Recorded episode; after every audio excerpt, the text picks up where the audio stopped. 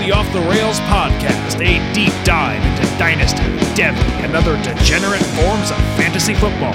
Please welcome your hosts, Ben and James.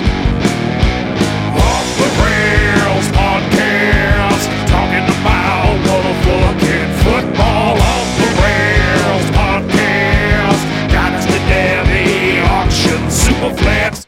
Hello, everyone, and welcome to the Off the Rails podcast, a deep dive into Dynasty, Devy, and other degenerate forms of fantasy football. I am one of your hosts, James, here with my friend Ben. Ben, how are you doing today? I'm doing great, James. How are you? I am. Uh, I'm doing really well, man. We are uh, five days away from the combine, and I uh, I got to say I'm pretty excited about that. Dude, the combine is always, I, I don't, for me at least, I don't know, like one of the most exciting times of the year. It might be more exciting than the NFL draft. Ah, it might be. Uh, it might Uh, be. it might be. It might be though. It might be though. I love, I love the combine.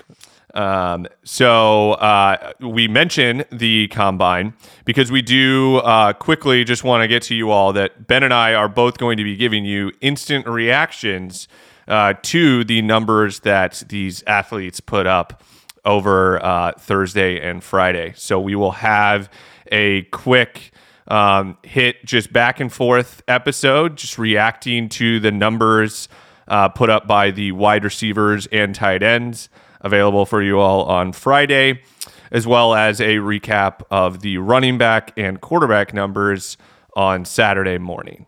So uh, excited to to get that content out to you all, and and honestly excited to circle up with you, Ben, on uh, on what those numbers look like. Yeah, man. I, uh, I'm, I'm interested to see how close or far off I've been with like the guesses that I've been making about these guys. I have a feeling it could be a bloodbath. We shall see. We shall see. Uh, but yeah, I'm, uh, dude. I'm very excited for it. Um, almost makes me want to like take off work to like watch it all in real time. But I legitimately thought about that also. it's like I've got a few uh, sick days built up. Yeah. Uh, maybe you know that's no, that's that's definitely not not going to be an option. Uh, I've talked about the combine far too much at work for uh, for me. every, to do everyone that. will know what's happening. Everybody Yeah. will know what happened. Yeah. kind of. Dude, you know what's going to be uh, like a super buzzkill? what's that? Bryan Edwards not being able to participate in the combine. That is a real bummer, man. It really is. Uh, unhappy about that because I wanted to see how this guy ran. Also, you know, you and I were uh, pretty far off in, in in our rankings of him, and uh, was hoping the uh, the combine numbers would uh, unify us a little bit more. So that was really unfortunate. Um, do we know? Do you know? I, I don't know how much you've looked into it. Do you know how far back this like broken foot occurred? Like, will we get a chance to see pro day numbers? Is he's gonna is he gonna be like ready to like play for like off season activities and things like that? Like, I don't. or are we still in the dark on that? A little I think bit? I think we're still in the dark. He uh, he just like kind of announced that he had this broken foot yeah. and that wasn't participating in the combine. You know, Yeah. less less than a week until the combine. Like it didn't. Uh, it was it was a real confusing way to uh, to handle it. Um, but that was certainly the first piece of news here uh, over the last couple of days. That uh, that was a bummer, I think, for the entire dynasty community. dude with with people not being able to see him like run and jump and stuff especially if there's no pro day he is going to be well i don't know i guess we'll see where, where he goes in actual nfl drafts at that point because certainly this will hurt his draft stock but uh, he's going to be a fucking crazy value i think in in fantasy drafts i think he'll probably be like third round status you know if, if he like doesn't get a chance to do any of this stuff and ends up with like a mid round draft pick Yep. Yeah, if he slips to day three in the actual NFL draft, um, yeah, he's probably slipping to the third round, depending on, Yeah. on landing spot in, in these rookie drafts. Oh, it's so gross though, because I was like semi banking on him showing out athletically and like that being the thing to boost him I know you uh, were. into high, into higher NFL draft capital, which of course will drive up his fantasy draft capital. But ah, it's all right. These things happen every year. They happen. So They do, and and you know what, man? Um, maybe it just leads to him landing in the right location and being able to, to to own there. You know, um, sure. it does it does happen. So yeah, like like we just mentioned, Bryan Edwards has a broken foot. I guess we don't know when that happened, when he'll be healthy. Uh, still a lot of uncertainty around that. So that's a little frustrating. Um, also, over the last week, Greg Olsen signed with the Seahawks. Uh, I found this uh, pretty interesting. Ben, do, you know what are what are your immediate thoughts on that signing? I mean, dude, like as you know, you and I own a share of Greg Olsen in a league where we're pretty desperate at tight end, and so it's like, I, as far as landing spots go, this is okay. I, you know, I guess I, Seattle doesn't has never really been productive with the tight end. Uh, and like Will Dissly, I actually thought he looks pretty decent, and I'm I'm assuming he's going to be healthy. I don't know. It seems low upside to me. Yeah, definitely. Since the, um, you know, I guess Jimmy Graham kind of, you know, he he had some time there yeah, that was of. that was productive. Uh, but yeah, it, it's. I think it's a good landing spot for him. Gives him some upside. Um, but yeah, we'll we'll kind of see. It's, I you know, it keeps him in that uh, probably like high end tight end two range. But like really even what is the upside? I, you know i don't know. Um, it is it is a it's a place he's playing football though. And you know they gave him some money. And and i was honestly surprised to see what that number was.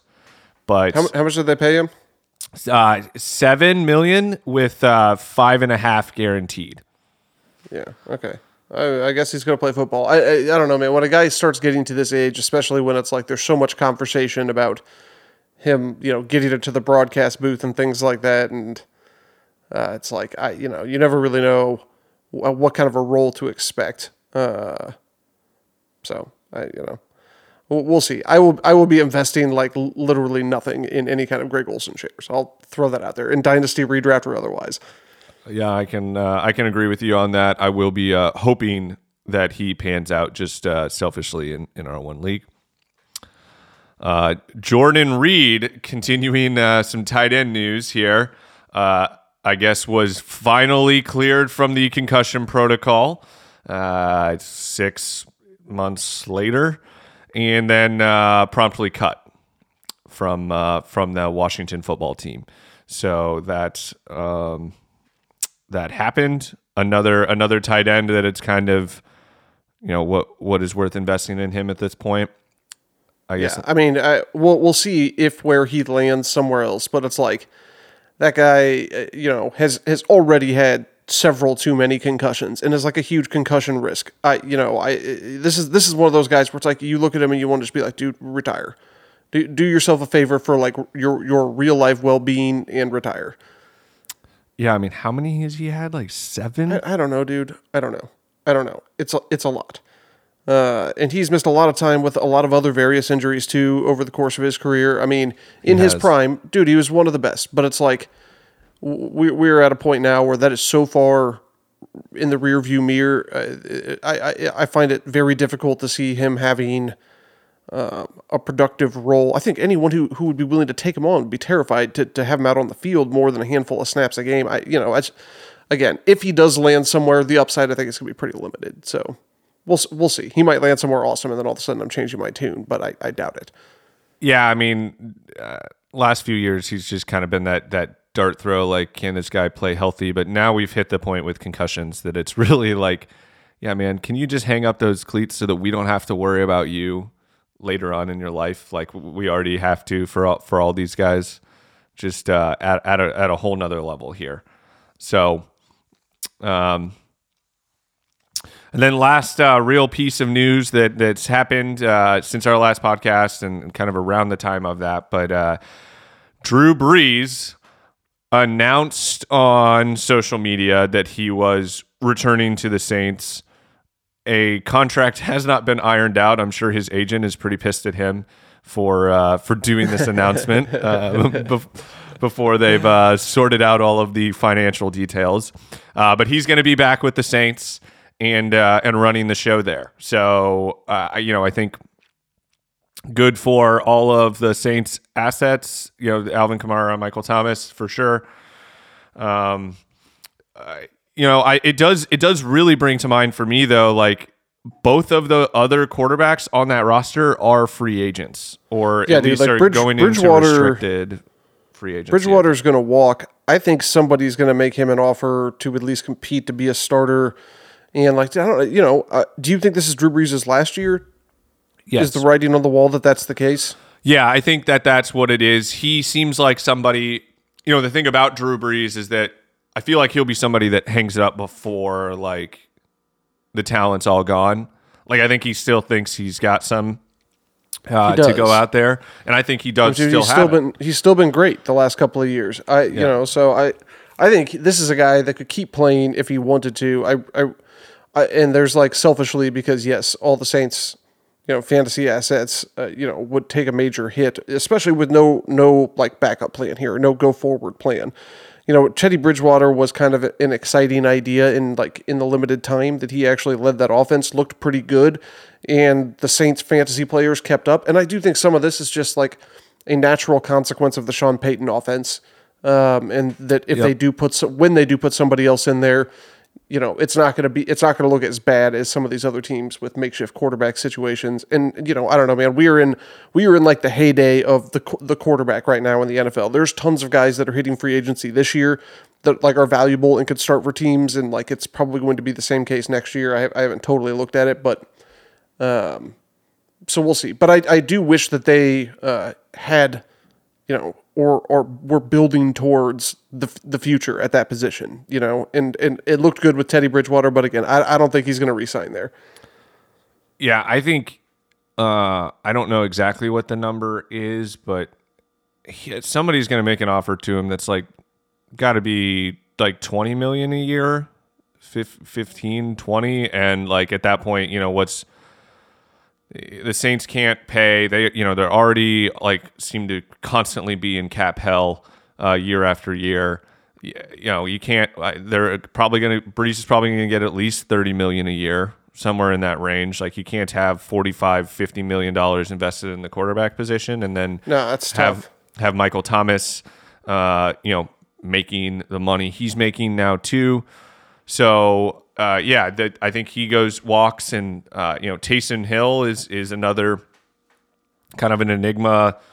Like Dude, I what? feel like a Taysom Hill though, you're going to get to re-sign for cheap because at the end of the day, man, nobody is going to sign that guy to play quarterback.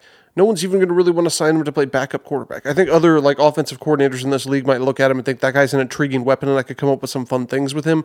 But it's like, dude, he's got like a a already built role within the Saints offense that like caters to his skill set very, very well. And I, I don't know that he would get uh, that same kind of opportunity elsewhere. And and again, I don't think I don't think he's going to demand a ton on the open market. I I would not be surprised if he ended up still a Saint. Yeah, I can agree with that. And uh, yeah, I think so. He's about to be 30. He uh, has thrown less than 50 passes in his entire career. So yeah, I don't I don't th- see a team being like this is going to be our quarterback or even our backup quarterback. Um, and I think everybody does look at Sean Payton and and how good that guy is in in in the lab as an as an offensive mind. And I don't think anybody else could use Taysom Hill in in the way that they have at this point. So. Um, Yeah. we'll we'll see how that goes, but uh, yeah, again, selfishly happy as as, and I know you are too, uh, an owner of uh, t- the top tier Saints assets in, in a few different leagues. Eh, happy to see Brees back, and uh, we'll see where that number ends up and and and how everything shakes out in the offseason. But uh, glad to see him back in a in a Saints uniform, and I'm sure the team will be also. One hundred percent. All right, enough news and notes, man. Why don't we get to the main event of the day? That's right. Today we are going to cover uh, just a roundup here of our buys uh, here in the off season. You know, right around now, uh, this is the time where uh, things start heating up in your leagues. People trying to position for rookie drafts and to get extra picks are making trades. Uh, everybody's kind of getting the itch again right around this time at the combine. You know, they start watching the combine and they're like, "Oh man, I gotta, you know, I got that itch. I want to go out there, maybe, maybe make a deal, change up my team a little bit." Um, so we're here to uh, to offer you guys uh, some uh, of our buys for uh, for the at this point in the off season. and uh, want to just give you guys a little more info on on on who we are targeting uh, this offseason. Well said, James. Do you want to lead us off with the first one? I sure can.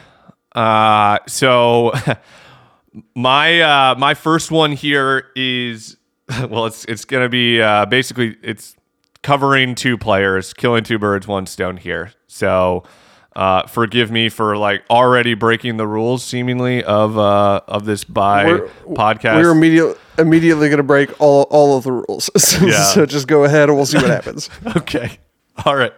Um, so my first ones, uh, just f- so that everybody knows, uh, it's important for Ben and I to point out, you know, what it was that we were using here to determine our our buys and sells. So we went off of the uh, the DLF February uh, startup ADP. So this is where people are actually drafting players in startup drafts right now. So that's what we used to uh, to value these guys. So it wasn't off of rankings; it was off startup ADP, showing where people are actually taking these guys uh, in in new leagues. So. Um, so my first kickoff here is going to be Tyler Boyd and AJ Green. Uh, in in this buy conversation, Tyler Boyd uh, was the 46th person taken off the board, right there at the back end of the fourth round, uh, and AJ Green is down at 87. Yeah. So I immediately have thoughts here. First of all, AJ Green. I didn't have him highlighted as a buy, but like, yeah, no. I mean, you're you, you'll make an argument here for that, and I will agree with all of it. And so I, I can definitely see it. Uh, Tyler Boyd, on the other hand, I actually, and I know that this is the buy episode, but I have him as a sell. Yeah, you've been a Tyler Boyd hater from the very beginning. Uh, he is somebody I who I think been a Tyler Boyd hater. He is somebody who every offseason you and I go back and forth. Every during the season we we, we go back and forth on on Tyler Boyd. Um, he's not a Ben kind of player uh, out of the slot. Um, If, if by that you mean like productive, no, just kidding. He's he's been pretty decent the last two years.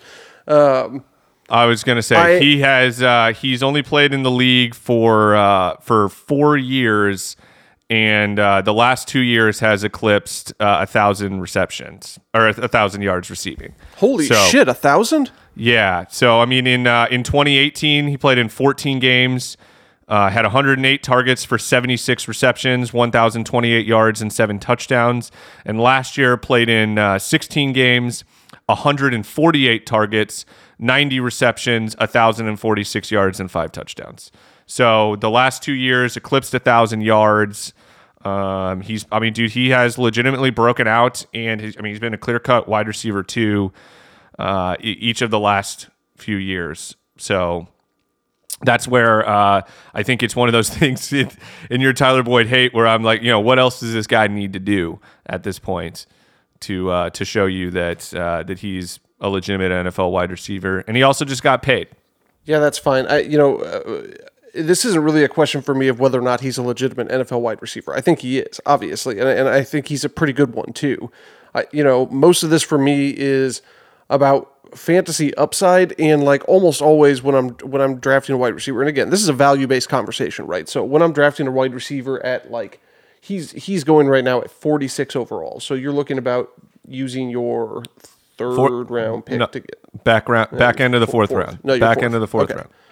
round. Um, I would much rather be trying to pull on somebody that I feel like has the ability to elevate themselves into that next conversation of players. And I don't know, just from a talent standpoint, that he's necessarily going to be the, the guy to do that. I, you know, some of this does come down to the AJ Green conversation, and we don't yet know where he is going to play. Um, I think that if AJ Green does play, then Tyler Boyd fades into the background a little bit. Um, and I think it'd be difficult for him to recreate the numbers that he's had the last two years. But even still, we're talking wide receiver two numbers the last two years. And I, you know, for where this is in the draft, I feel like I'm go- I want to be shooting for somebody that is going to have the upside to be more than that. Yeah, no, and I and I totally understand that. So I think uh, you know in this last year, I mean, whatever the Bengals are are seemingly just uh, you know a perpetual dumpster fire, but you know last year it was clear and obvious they were tanking. They wanted a they wanted you know Zac Taylor that new regime. They wanted a, a their own quarterback. They and they they did it successfully. They were the worst team in the NFL. They have the number one overall pick. They're probably going to take Burrow, and uh, and they're going to have their quarterback in the future, and that's all going to be sorted out. So I don't want to you know discount that. Uh, I think Zac Taylor is a good offensive coach, and uh, I think that with a good a good quarterback moving forward, uh, this team is going to be more exciting on offense. And I think that even if AJ Green does come back, uh, they I mean they play different positions. Man, Tyler Boyd is mostly playing out of the slot. Uh, that's who he is. Yeah, he doesn't have that full like elite number one wide receiver upside, uh, but I think he's somebody who's going to return the same numbers for you regardless. Um, the year before he did that in uh, and again in just like hundred targets.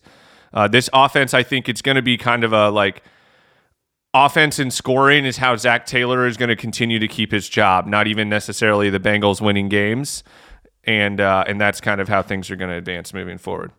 Yeah, and that's fine. And I I do think Zac Taylor's a good offensive mind. I do think that they will draft Joe Burrow, and I do think that's going to be a huge boon for the offense. And so all of the above, I, you know, um, uh, most of it for me is that it's like I uh, watching Tyler Boyd. I think to myself, that guy's a pretty good number two wide receiver. Like for a team, not not not like in fantasy, and he's been one in fantasy, but that's because he's been getting wide receiver one target loads because of AJ Green's injuries. And like I don't, I don't think that this team is is going to be content with their receiver room the way that it stands, if AJ Green leaves, if AJ Green stays, there are those concerns that I've already stated. But it's like I think I think that they try to add to it, and uh, you know I just don't know that Tyler Boyd is like is is going to be the wide receiver one on that team for very long. I guess. That's that's fine, man. Uh, and you know, like I said, you, uh, you've been a perpetual Tyler Boyd hater. Not uh, not. Yeah, I don't think he's good. yeah, and uh, and I think that that you know that shows it right there. I think 46 is his floor, and I think uh, he's going to be higher than that uh, by the end of next year, where he's going to okay. be somebody who will continue to pr- produce. I mean, you know, all they've done is they you know spent a top 10 pick on John Ross, and Tyler Boyd's like, nah, man, you know, I'm the guy here, not uh, not AJ Green and his injuries and everything else, not John Ross, your your top 10 burner pick uh, me in the slot, catching everything that comes my way. So um, I still like him moving forward. And then kind of the twofold conversation here with AJ Green. I mean, dude, down at 87, like get the disrespectful. Get the fuck out of here, man. Like seriously. No, I mean, like from from a dynasty standpoint, man. I mean, I think that there's the age related conversation that immediately needs to be had. I, you know, he's how how many more like elite level productive years could he have really, just based based on the age that he already is. So that's part of it. Um, I think the, the 18 months about where of, he's going to play. Sure, the I role he's going to have, how healthy he actually is. Is he going to be able to come back 100 percent of what he was? All of these things are, are fair questions. I think. I think the break is good for him, man. 18 months without football. Like I think he's going to be refreshed and coming back and uh and ready to kick some ass. I mean, you know, no, I don't disagree. I mean, like I said, I, I kind of generally agree with the thought of AJ Green being a buy. Um, you know, especially, and again, dude, some of this too, when we're talking about the various buys and sells here, it's going to be a little bit different depending on where your team is at in the process. Like, if I am a win now team, I'm looking to buy AJ Green. If I'm a win now team, I'm looking to buy, you know, a guy that I'll mention here later on, Julian Edelman. You know, but like those guys don't make sense if you're in a rebuilding phase or if you're somewhere in between, you know, if you're not ready to actually compete for a championship this year, you know, uh, that's that's capital you should be using to invest in younger guys. I agree. But, but I also if, think if you are one of those teams that like maybe needs a wide receiver two for next year or something like that. I mean, again, we need to see what is where his landing spot is. Um, but it's like this. This to me feels like a great price tag. He could land in an amazing spot, right? Yeah, um, he could. And, and, if he if he does, uh, you know, the, you could see immediate return on investment. Um, I suppose it's possible he lands in a shitty spot, but I heard floated San Francisco, and uh, and I, you know, I was like, I mean, that's that's uh, a best case scenario. Uh, uh you know, ah, I don't know about that. Like that. I think uh, I think AJ Green is still really good at football. I think he was somebody who we just forget how good this guy was, just recency bias. And uh, I think, you know, yeah, if you're in a full rebuild, he's not somebody you're going to buy. But I think even just from a value market understanding, like I see the probability of, of him being more valuable next offseason or at some point during this season. I see that as as, right as significantly more likely than yeah than him losing value at this point. I mean, yeah, I think I think baked into his value right now is like some chance that maybe he doesn't play football anymore. So, you know, some chance that the landing spot is fucking awful, and it's like, yeah, the moment that neither of those things are the case, he does land on a team, it's a good situation or something, he will immediately appreciate. And certainly, if he gets into the season and is actually producing at all, you could see a substantial uptick in appreciation. But I mean, dude, to some degree, it, it is going to be capped just based on his age. Totally fair. Um, but he is like deep, deep down the list. So you know. Yeah, I mean, again, 87. That's uh, quick now, six, seventh round. I'd take, I'd take uh, eighth round, eighth round, beginning of the eighth round. I'll, I'd take AJ Green there in a startup for sure. Yeah, you know, I am looking at the guys that are like in and around that area, and like, yeah, I mean, again, if if if my if the intent of my team is to try and compete year one or whatever, that's a guy I'd be looking at. You know, there's other guys I'd prefer for Dynasty that are in that range or later. Uh, but again, like entirely depends on, on where you're at in the team building process. But yep, you know, one of the guys that I know you were going to mention, uh, Mecole Hardman at 92. Like I, I think for most of my teams, I'd rather have that guy. Yeah, that's fair. And again, that depends on how you're building, right? Like, are you like doing a? I mean, you know, in a startup, are you trying to compete year one? That, that's something that you know people have to actually think about when they're when they're building their team, when they're drafting their team from the beginning, because there's nothing more hopeless in any of your sports than just riding that treadmill of mediocrity. Right? You got to build your teams to fit windows, and uh, if you're building to win immediately, then uh, in dynasty, especially in startup drafts, that's where you can get uh, a lot of value in uh, in knowing that you know, I'm I'm going for this early on, and I'm willing to take a little bit of the long term hit to uh, to try and take down a championship in those first couple of years. And uh, and AJ Green is is a perfect guy for that, and that's the that's the position that I mean most of my teams are in. And at this point, where I'm I'm I'm trying to go for championships, and uh, and AJ Green is just somebody I'm looking at that uh, if somebody is selling him for that that 87 ranking value. You know, I don't know. Um, I guess even just looking at uh, at the rankings, he's at 74 in the in the DLF rankings. Uh, you know, either one of those, I'm still happy with with that value range. Again, talking about the guys around there, I just think it's crazy he he has fallen this far, and it's and it's purely because he hasn't played football. And and the moment that he does, he'll be back up in that top 50 range pretty pretty quickly. What number did you say you had him at? He is at uh, 87 in the in the okay. startup okay. in the startup, and then he's at 74 in the actual DLF rankings. Oh, in the rankings. Gotcha, gotcha, gotcha. Okay. Yep. Cool. Cool. Yep. Um, well, let me throw out another name here of a guy that I would be interested in buying um, and it's it almost feels gross as it's going to roll off the tongue here. But I'm actually interested in buying Jarvis Landry this year. Okay. And like this is a, a, like 180 turnabout for me because pretty much every year since Jarvis Landry has come into the league, I've been all about selling Jarvis Landry. Um, but you know what, man? This is the year that he took like a major value hit. I mean, like most of the time you'd be looking at Jarvis Landry in the first three rounds of a startup or something like that. At, at least like for however many of the years he was in Miami, and I would say even last year in Cleveland. Nah, it was pro- it was probably later um, because OBJ was there. Um, but like he's he has fallen further, despite the fact that he was still like the number fourteen wide receiver on the year, and it's like vastly outplayed OBJ. Um, and that has put him now at 61. And like for me, for like built in guaranteed high end wide receiver two production, it's like that is a great price tag. Yeah, no, and I and I and I totally understand that. Um, that Cleveland team this year was was uh, a bit of a, a dumpster fire. Also, yes. I mean, like Freddie Kitchens was not meant to be an NFL head coach.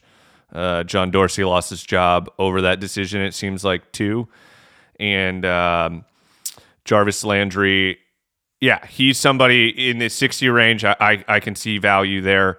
Um, you know, I guess circling back to the DLF ranks, they have him at 41. That's that would definitely be more in the range that I'd I'd be looking at him uh, I- I being agree. valued. He, I uh, agree. And now, like, I, I think most of this right now is like some baked in assumption that OBJ is going to be OBJ again next year. And, Yep. you know, that that can only mean that Jarvis Landry is is going to get hurt. But it's like, I don't necessarily see it that way. It's like, Baker threw a horrible completion percentage this year. I mean, there's so many problems with the offense. Barely threw for any more yards than he threw for last year. Uh, it's like I, even if his attempts stay the same, his yards should go up, his completion should go up, in pretty much any other offense than like that heap of garbage that they were running last year. I do. Um, I do actually want to kind of like talk about that a little bit though, because of who the head coach is there now in Stefanski Okay, as the OC in Minnesota. They ran the shit out of the ball, and I, with the running back group that they have in Cleveland. Uh, funny enough, another guy in Cleveland is one of my buys later in in Kareem Hunt. Um, they, I think they're going to run the hell out of the ball, and there's going to be a lot more play action for Baker. Uh, it's not going to be I so mean, dude, so thi- much. This this is this is my thing. They already run the shit out of the ball. I you know I and I, I guess maybe you could make an argument they should run it more. Question mark. I mean, with if both Hunt and Chubb are on the team next year, yeah, sure, I, you could probably make that argument. But uh, I you know I don't know. Baker's one of those guys that has got kind of a little bit of a gunslinger mentality. I think he'll get his air yards, and like you know, I think that'll translate to his actual yards. Um, are you expecting like his attempts would go down next year?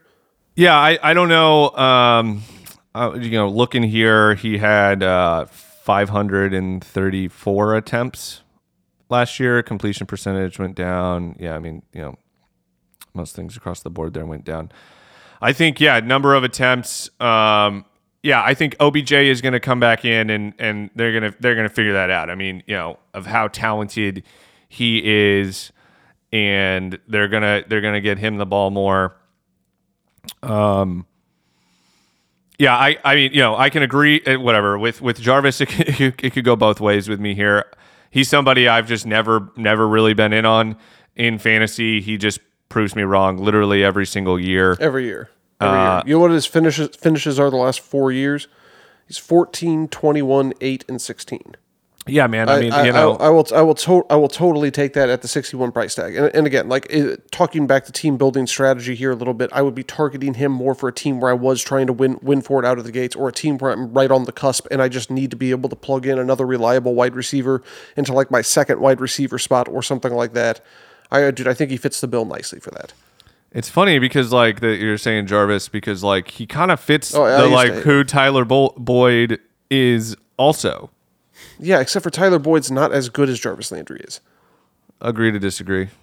Obviously, Okay. obviously Jarvis has a much larger sample size, um, but I think you know, given I mean, given- dude, there are things Boyd that make Tyler Tyler Boyd more interesting. He's a better athlete. He's, he's a much longer, taller guy.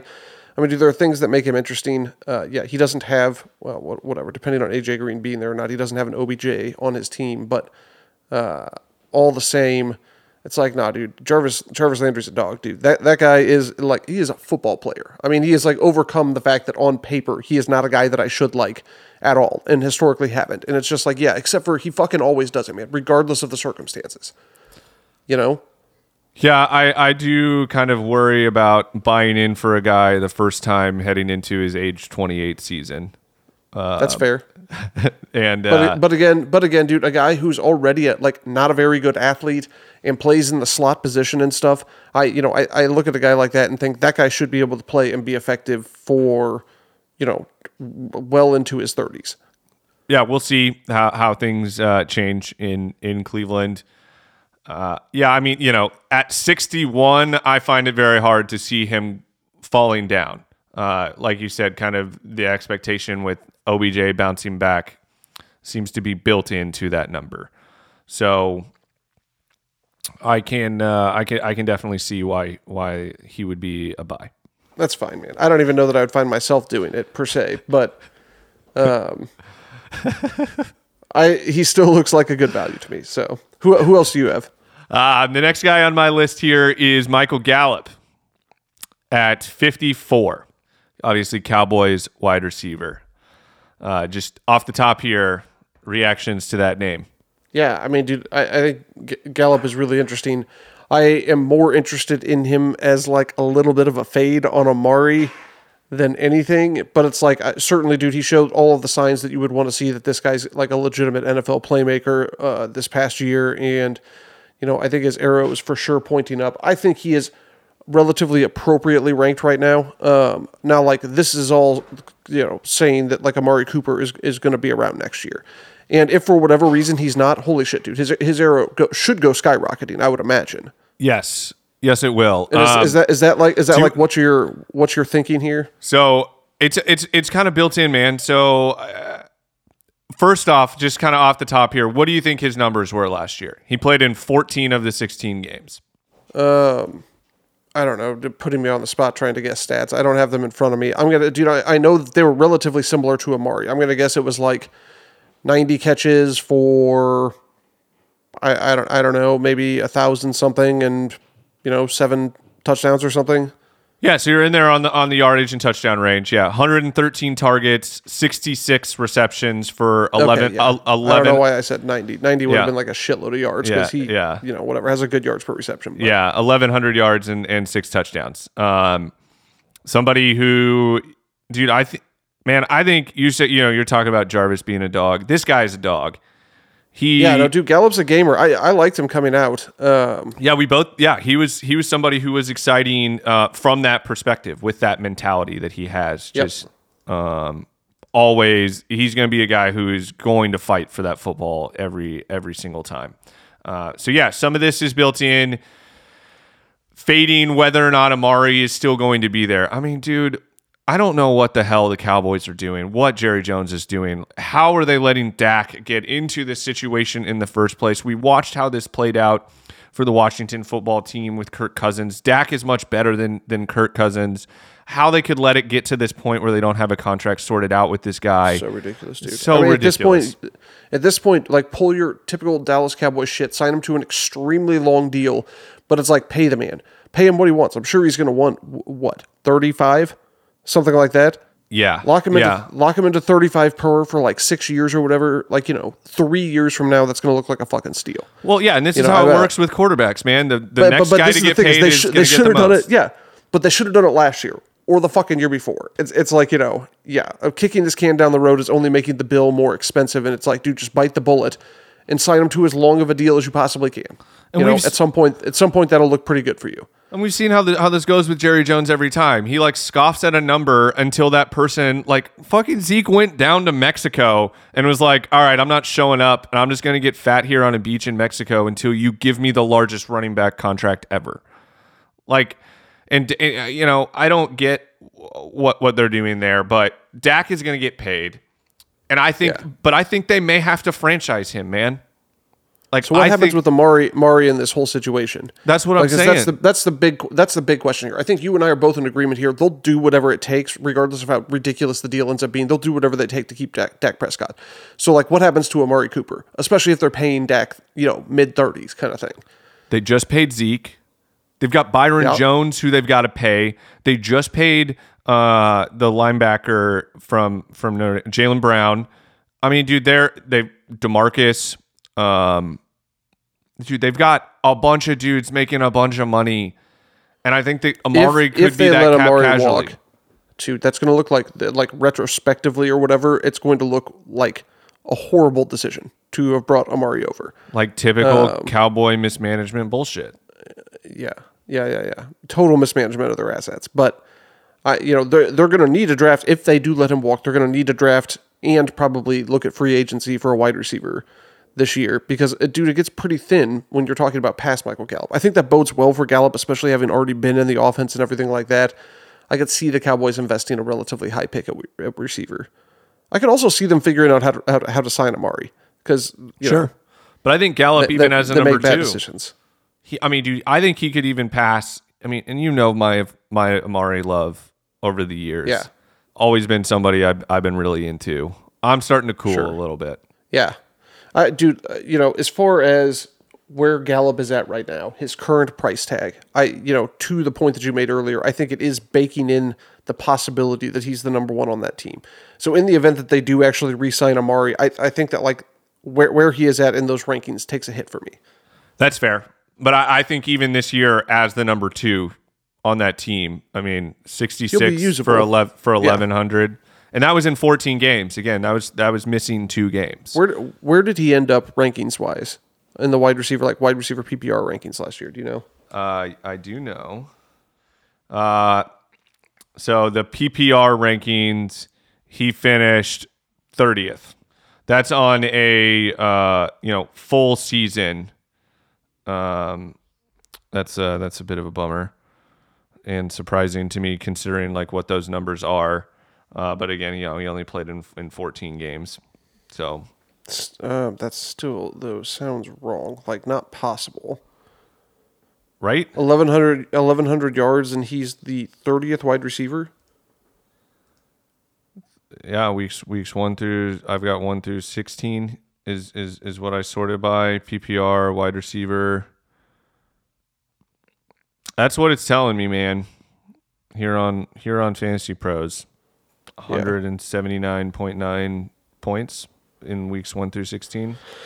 Yeah, dude, that's uh that 16.8 yards per reception kind of kills you in PPR. That 1100 yards looks good. Yeah. Six touchdowns is fine. The 66 catches, you know. Yeah, that's going to hurt you in it, so- PPR, and that and yeah, that's probably it being built in. If you're uh, in a non PPR, he was, I mean, even only that in the, the 28th overall wide receiver. So Yeah.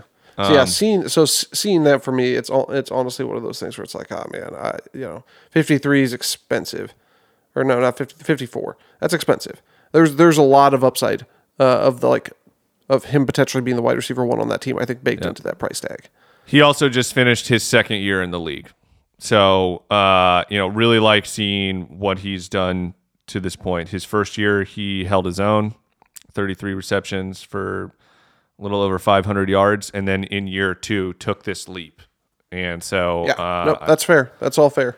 I think in year three can can definitely produce. So um, finished uh, where we're at here on on Michael Gallup. Who uh, who's the next guy you have on your list?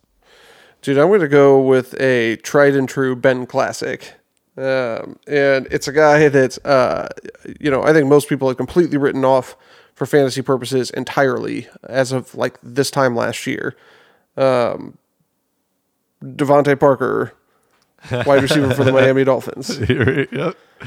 here we go. like I so, so for those that don't know, I have been like a DeVante Parker truther like from the very get go, and it's like despite all the signs that things weren't going well at certain points, it's like nope, held the faith, towed the line, and it's like last year it finally paid off, and it's that was the wide receiver that I was hoping or expecting him to be at the time that I drafted him in rookie drafts, you know, however many years ago that was at this point. Um, uh, certainly a late NFL breakout, but a, a breakout nonetheless. I mean, he ended up the year as the 13th wide receiver overall, uh, and like most of that production came in the second half. I mean, he was pacing, you know, during the second half of the season to be significantly higher than that. Um, the situation right now with Fitzpatrick is a very good one for him, but also I think it's highly anticipated that the Dolphins could end up with two Tua Tagovailoa at, at you know when this draft is all said and done, and if that's the case, that lines up nicely for, for the quarterback side of things uh, for his immediate future at the very least. I mean, he's for as long as it feels like he's been in the league, he's still only 27 years old, and I you know he he looked great last year, like I, I think legitimately great. Just got paid.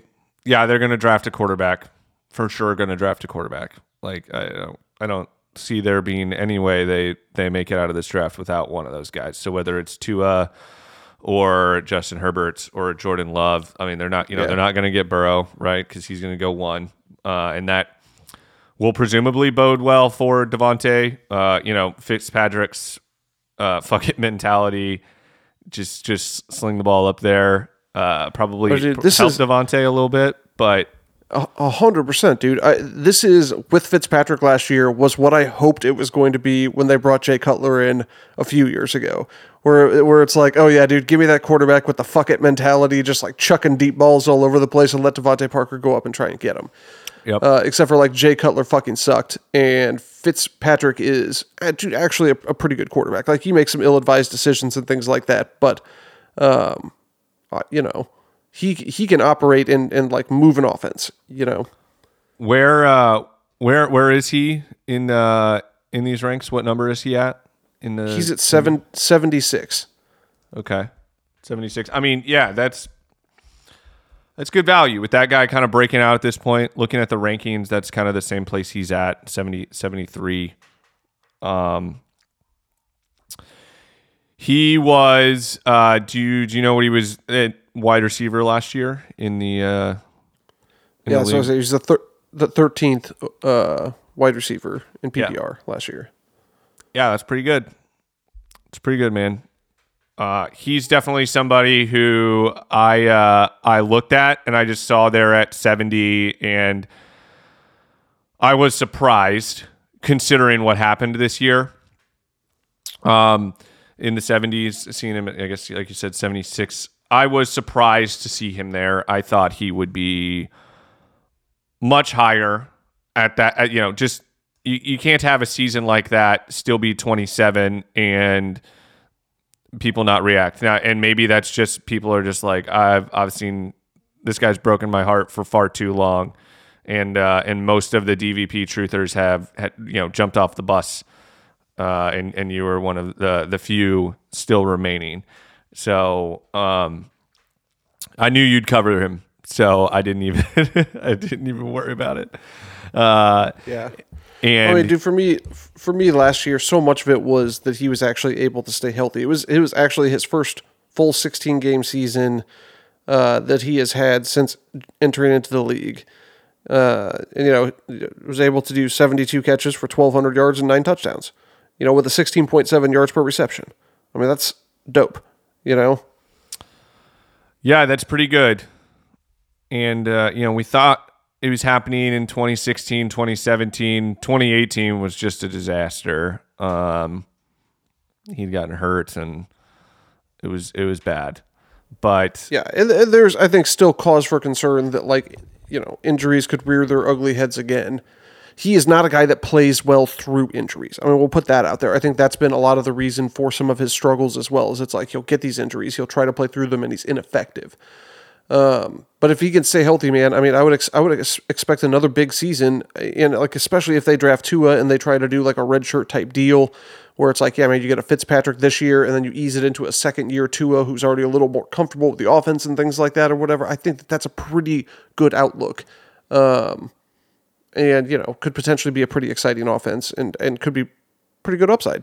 And, and that's you know wherever he's at in the 70s, that that to me seems like a deal. So yeah, Preston Williams looked good last year. They're for sure going to draft another wide receiver. They don't have any running backs to speak of. I mean, this team is still being built. I, I, I think it was um, it was amazing that they won five games this year, uh, considering just the talent on that roster. And that was, you know, I think Brian Flores is a real legitimate NFL coach and was really able to to, to rally those guys. So there's a lot of, uh, I mean, dude, there's a lot that can happen there over the next several months this offseason. Yeah, I, I think they have three first round picks.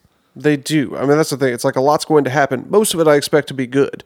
You know, I there's there's only one direction that offense can go right now. You know, That's true, but he also, you know, was the the the clear and obvious guy there. I mean, a hundred and oh yeah, no, I don't. I don't targets. think he's. I don't think he's getting drafted over or something along those lines. It's like I think they're paying him, and everybody is expecting that he is going to be the wide receiver one on that team. You know, for for at least the near future. If they draft a uh, wide receiver in the first round, does that concern you at all? I mean, sure, prob- probably should. Uh, you know, I, I think they're going to end up needing to use one of those first round picks to consolidate to move up to get Tua if that's the direction that they're going to go, as many people speculate they are. And I think that'll leave them with their late first rounder, and they could snag a wide receiver right there. But you know, if if it, if it did happen, sure, it would concern me. Yeah, I mean, I, I- think I think if you if you're talking about like owning the wide receiver one on a team, any team that drafts a first round wide receiver, that should be concerning. Yep, I agree. Um, but yeah, DeVante is, is still exciting, and there's still room for him to move up in in in the rankings and in the value for sure. Yeah, I mean, dude, they had Rosen playing a bunch of games this year, and you know, I, again, most of DeVante Parker's production came in, in the later half of the year, and so it's like even extrapolating that out, there's like like you said, there's room for growth. Uh, so we got the the first uh, real real Ben guy there. Pretty. Hell yeah. never uh, never waver, right? Always always dig your heels in more. It panned it panned out with DVP this year for sure. It did. It did. Um, all right. So the uh, the next guy I have on my list here is Christian Kirk at 56, uh, wide receiver Cardinals. Yeah, I like that one. Um, I you know listeners probably seen a trend here with me. Why I like slot wide receivers. I think there's a, a lot of value there just with those guys being kind of the number one option, the guy that that offenses the quarterbacks check down to. Uh, Cardinals, Cliff Kingsbury, you know, for all the all the jokes about him and, and that organization, clearly got their guy in Kyler Murray. Kyler Murray is a dude. Christian Kirk is really, really exciting. I think he's the best wide receiver on this team currently. They invested a good amount of capital in the wide receiver position with um, Hakeem Butler in the fourth round, Andy Isabella in the second round. They obviously still have Fitz on roster, but uh, I think Christian Kirk, uh, his arrow is pointing up, and I think he's going to continue to to rise over the next few years. And uh, and last year, just 106 uh, targets, 68 receptions, 709 yards, and three and three touchdowns. So not like a a crazy great year, and that was just in in 13 games. Yeah, the injuries definitely hurt. Um, and again, I think there was some some lingering stuff going on there. I mean, that offense also struggled a bunch. And like, I agree with your sentiment that Kyler Murray's a dude, and that's an offense that I think is exciting to invest in. And like Christian Kirk right now, to me, is you know the obvious guy as the heir apparent. Um, you know, with Elfitz there this year, that might cap it some, but that also might like I don't know, maybe deter them from drafting a wide receiver high this year, maybe waiting to do something like that next year. And that would just like further give Kirk a chance to solidify his spot. So, yeah. And, uh, and, you know, this, I think he's, he's just going to keep rising here. So he's the guy on that team. again, we'll see how things go in the draft. That running back position is like a, it's, it's crazy. Like, uh, whatever, roster management, another weird thing with bringing in Kenyon Drake, and then David Johnson is it has to stay. I mean, he's like a double digit dead cap hit uh, yeah. there in the, at the running back group. So we'll see how things go this offseason. But if I can snag Christian Kirk at uh, at 56, which is the back end of the fifth round in a in a startup, I'd be I'd be pretty excited about that. And uh, you know, he's sitting in the rankings at at 57. So I mean that's like right where he's at right now for in in dynasty and you know I'd be I'd be snatching him up for for that value pretty much everywhere. I I don't disagree with that sentiment. Um, all right, looking at time here, James, you want to try and do a little bit more quick hitting here on some of these last few guys as we as we kind of round through this. I do, yeah. We we've really been been dragging on about this. Um, I know, I know, as we tend to do. Um, yeah. Well, just on that same note, I've actually got David Johnson as a buy right now. I like his value is so low. I mean, they've got him at 102 right now in terms of ADP. Uh, to your point, I, I do think that because of his his salary, he's going to be there this year. Um, I I I have got to feel like there was something going on last year with his health that kept him off the football field. It's just so difficult for me to sit there and look at a guy that that like has been so dominant uh, and like believe that he is like a a true healthy scratch um, in some of these games or or at least like hardly utilized and you know I mean this is a guy that like prior to last year finished ninth uh, he had the hand thing the year before, the wrist thing, whatever it was, and then he was, you know, the number one overall player the previous year. Um, yep. I, you know, so I, th- there is definitely upside there for for a guy that can that can do a ton. And if for whatever reason, like yeah, man, th- there was something else going on there uh, that that was, you know, more than just he's not good anymore. Uh, that this could return like you know pretty pretty handsomely.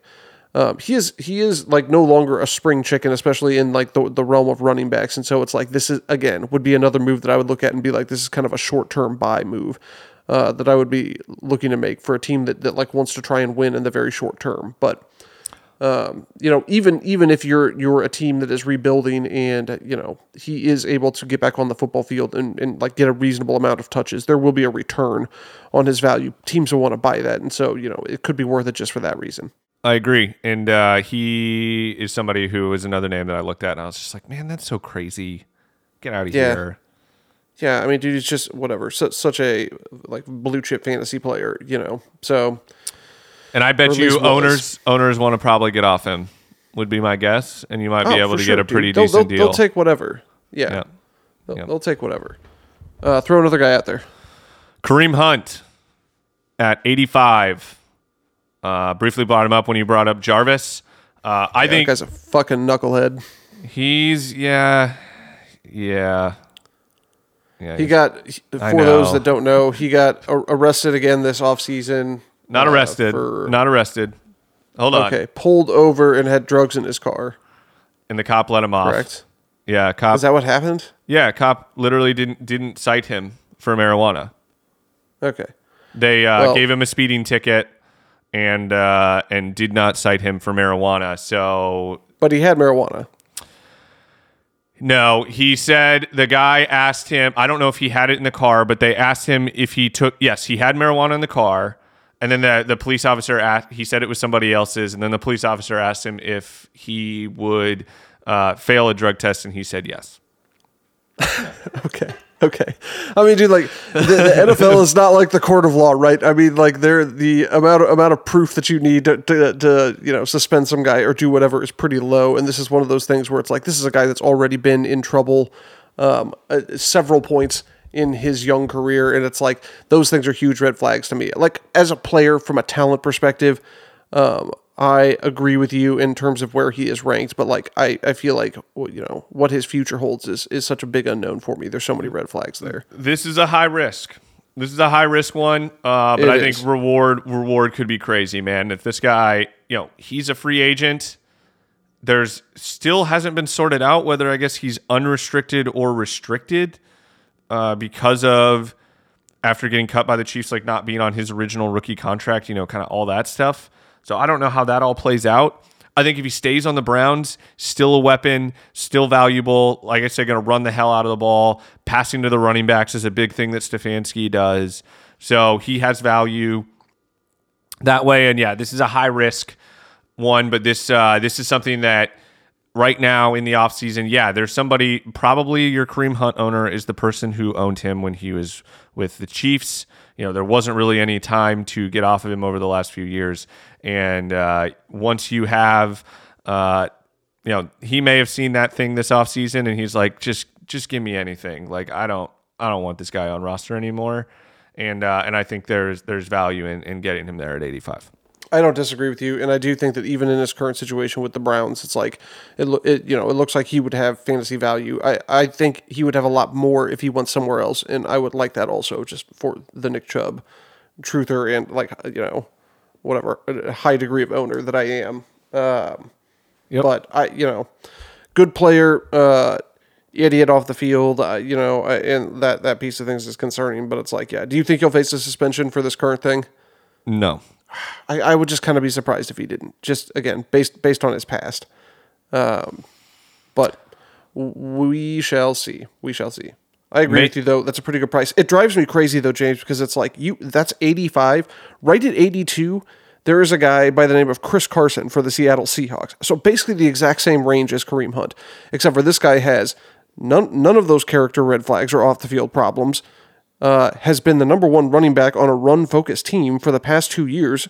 Is is only entering into his his what his third season in the NFL or his fourth season in the NFL.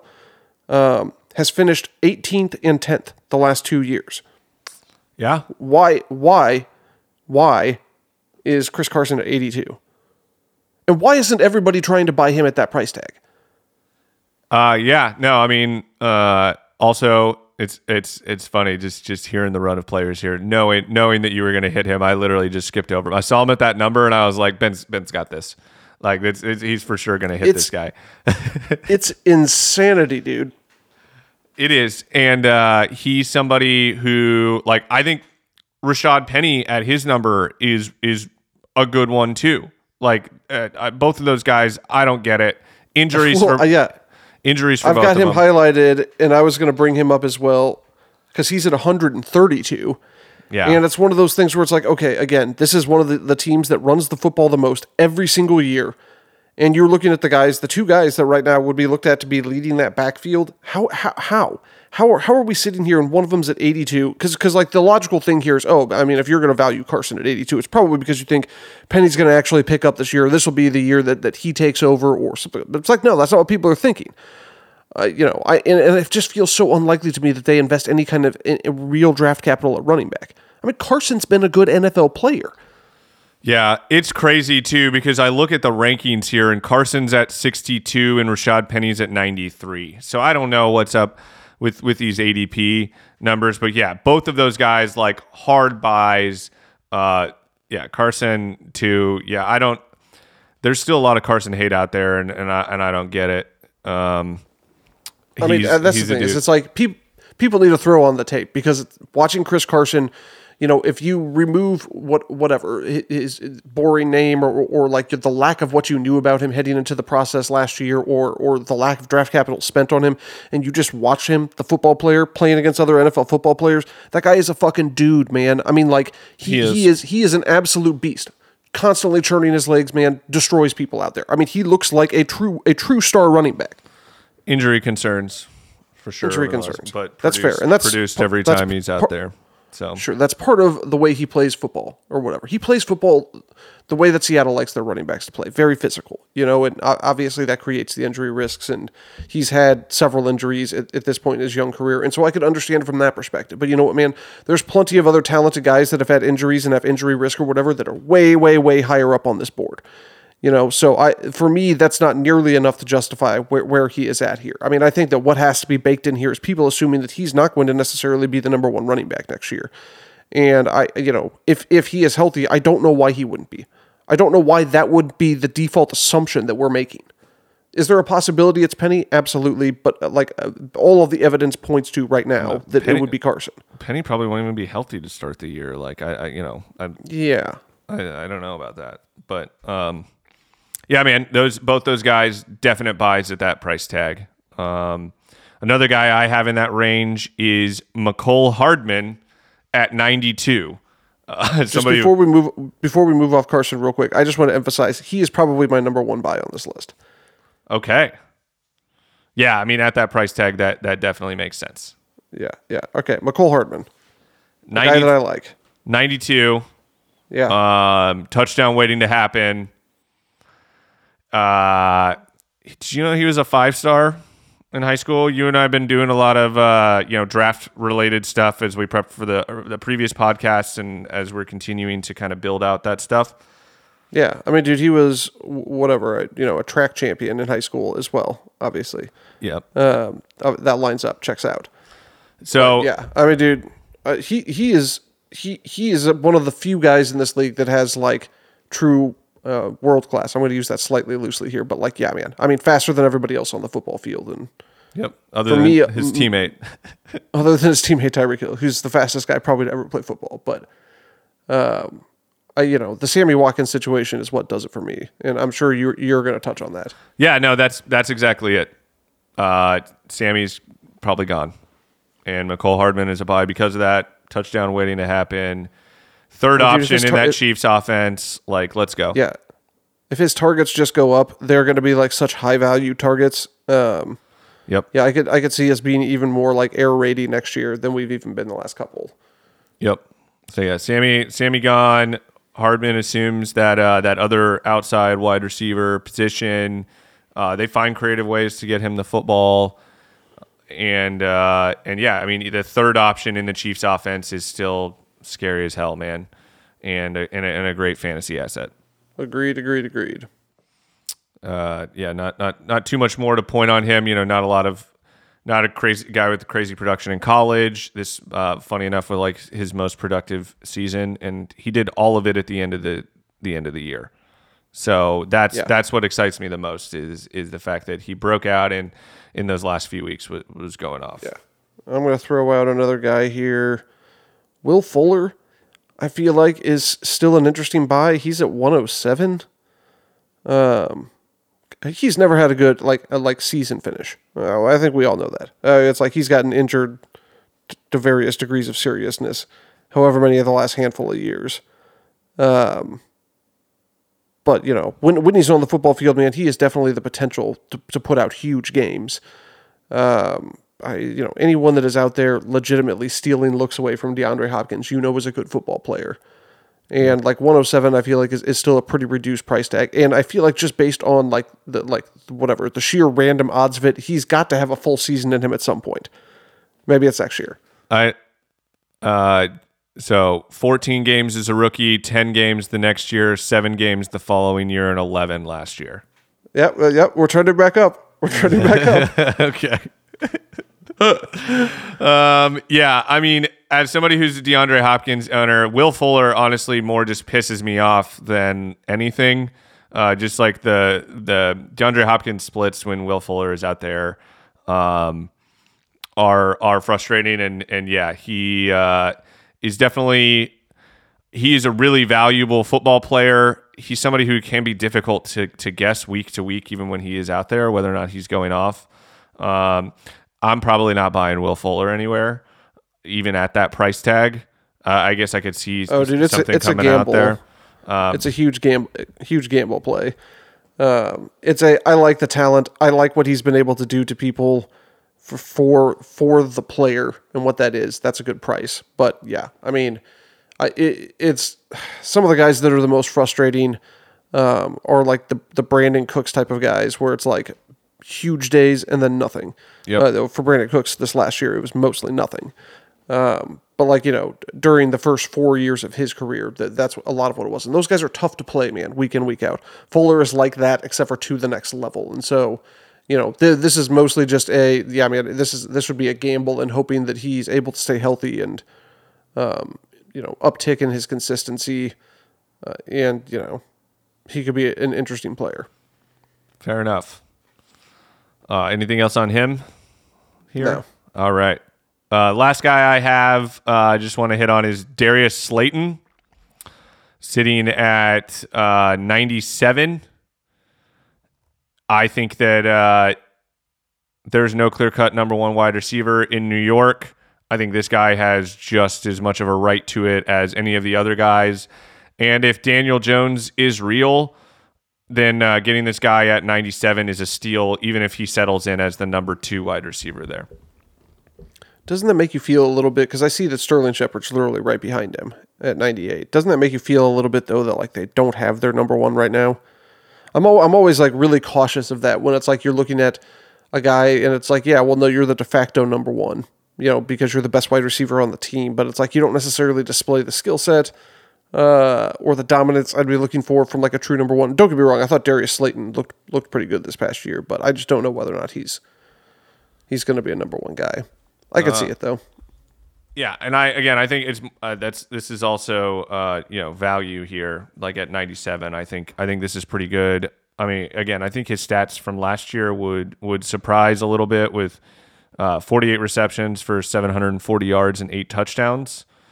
Um, and and like all of that was at the end of the season. He finished really strong. So Okay. I um I really I really like uh, him moving forward. I think he's just one of those guys that yeah, kind of kind of got slept on, but I liked everything I, I saw from him this year and you may be right that they may not have the number 1 on on on that team. You, you never know what Gettleman's going to do as we've covered in in past podcasts, but I think uh, I think Darius Slayton is value even if he settles in as the number 2 wide receiver uh, at at you know 97. Fair enough. Fair enough. Okay, well, the last guy I've really got on the list here uh, is another one of these like veteran guys that I, I feel like is just free free money at where he's being valued right now. If you're like in a, a win now position, you've got a hole to fill, and it's Julian Edelman at 127. Now, like again, there's some concern here that maybe Tom Brady won't be back. If that happens, like oh my god, bail out so hard. But uh, I I'm assuming he's going to be just because like honestly, man, it, it makes too much sense that, that that is what the outcome of this would be. Uh, you know, they have no no good contingencies, so I, I don't I don't know why he wouldn't end up back there if he's going to play this year.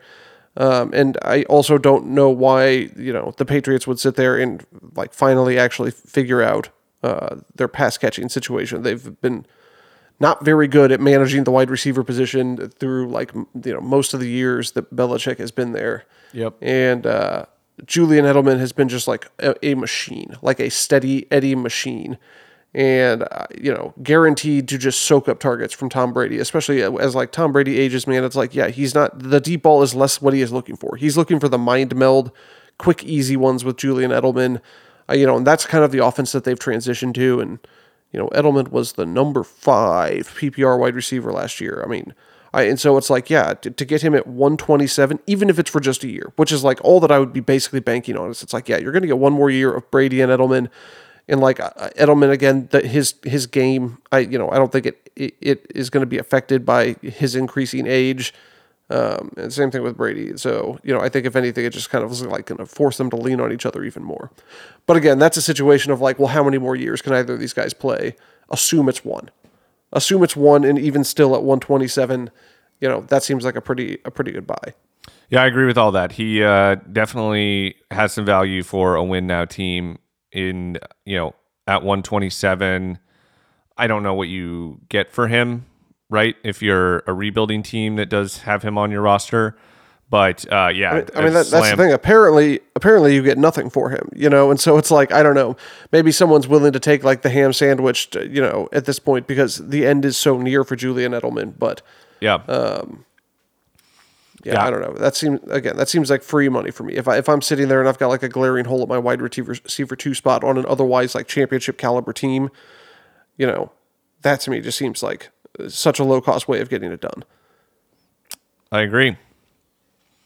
Uh, any honorable mentions or anything you wanna you wanna hit here, or uh, I know we've we've gone a lot longer than uh, than we expected. Dude, so, so much longer. So thank you to the uh, to those listeners that are still here. We appreciate you. We really do. Um, like we mentioned off the top, we are going to uh, be putting out just some quick hit reactions to the combine. Uh, you're probably listening to this on Tuesday, uh, which is when players start reporting, uh, but they don't start running until until Thursday. So um, we'll be getting those episodes out to you, uh, wide receivers and tight ends, uh, out to you on Friday, and then quarterbacks and running backs out on Saturday. everyone, please be on the lookout this week uh, in advance of those combine episodes that we have coming out on uh, Friday and Saturday. We will have our Cell uh, podcast coming out covering uh, a number of people similar to today's format uh, for Cells. Off the Rails Podcast.